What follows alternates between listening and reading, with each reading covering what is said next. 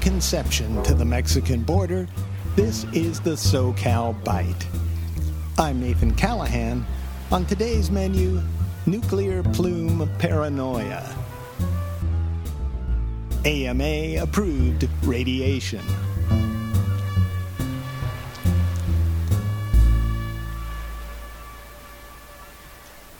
I'm recording this message now because when you hear it, we'll all be dead.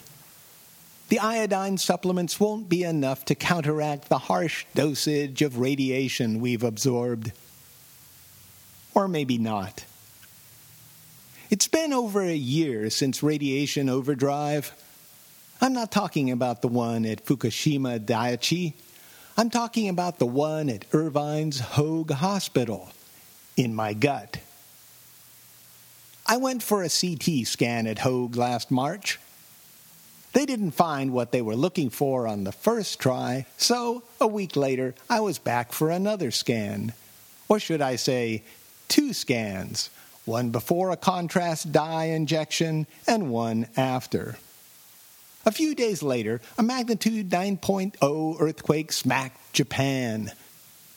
As you know, that shake caused explosions at the Fukushima Daiichi nuclear power station, where, at two reactors, the vats containing nuclear material were, as people in control like to say when things get out of control, compromised.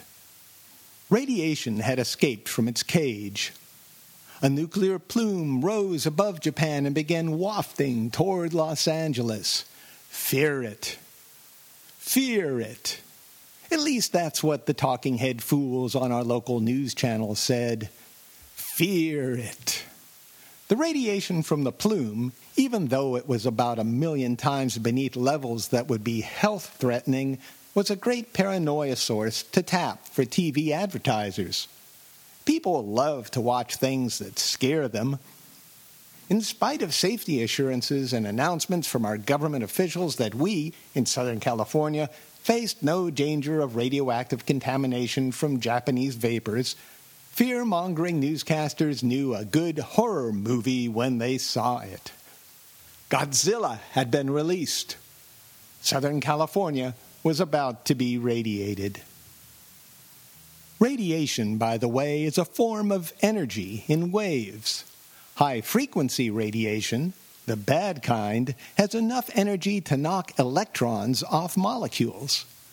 This is especially bad for living things. It can cause damage to cell DNA, which in turn can lead to cancer. But let's not get paranoid yet. There's radiation everywhere. You can get radiation from radioactive compounds in soil, concrete, brick, and stone, like, say, your new granite kitchen counter. You can get radiation from outer space when you get high. Flying, or visiting the high Sierras, that is. The negative biological effect of radiation is measured in millisieverts. On average, we're exposed to about 6 millisieverts of radiation annually six. Half comes from background radiation in our environment, and half comes from medical tests. Annual exposure to 100 millisieverts carries an increased cancer risk. Below that, your body cells more than likely will heal themselves. So, where does the danger come from? And what should we really be afraid of? Let's break it down.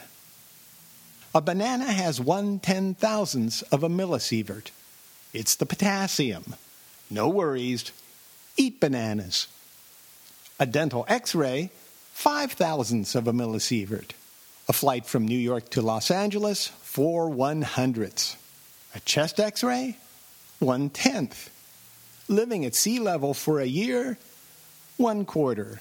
Living in Denver for a year, one half. Okay, Here's where Nathan is concerned. A CT scan dishes out 14 millisieverts. Uh oh. I had three in one week. 42 millisieverts for me. By the way, If you were unlucky enough to be at the Fukushima Daiichi plant last March, you'd have been served as high as 400 millisieverts per hour. That's a bit more than a CT scan, but as I said, even small levels of radiation exposure can impact cancer risks later in life. And these days, everybody gets CT scans. Since 1980, the amount of yearly scans in the U.S. has risen from 3 million to 70 million. So, how radioactive was the nuclear plume? The source of paranoia one year ago? Why, that would be one hundredth of a millisievert. About a flight from Los Angeles to San Francisco's worth. Or, if you're keeping score, 1,000 times more radioactive than a banana. And how radioactive were my three CT scans? Which were, in case you're curious, negative? About 4,200 times more radioactive than the nuclear plume. So, what's up, newscasters?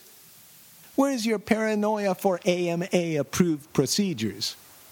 As I said, I'm recording this message now because when you hear it, we'll all be dead. Or maybe not. Maybe we'll just be more paranoid.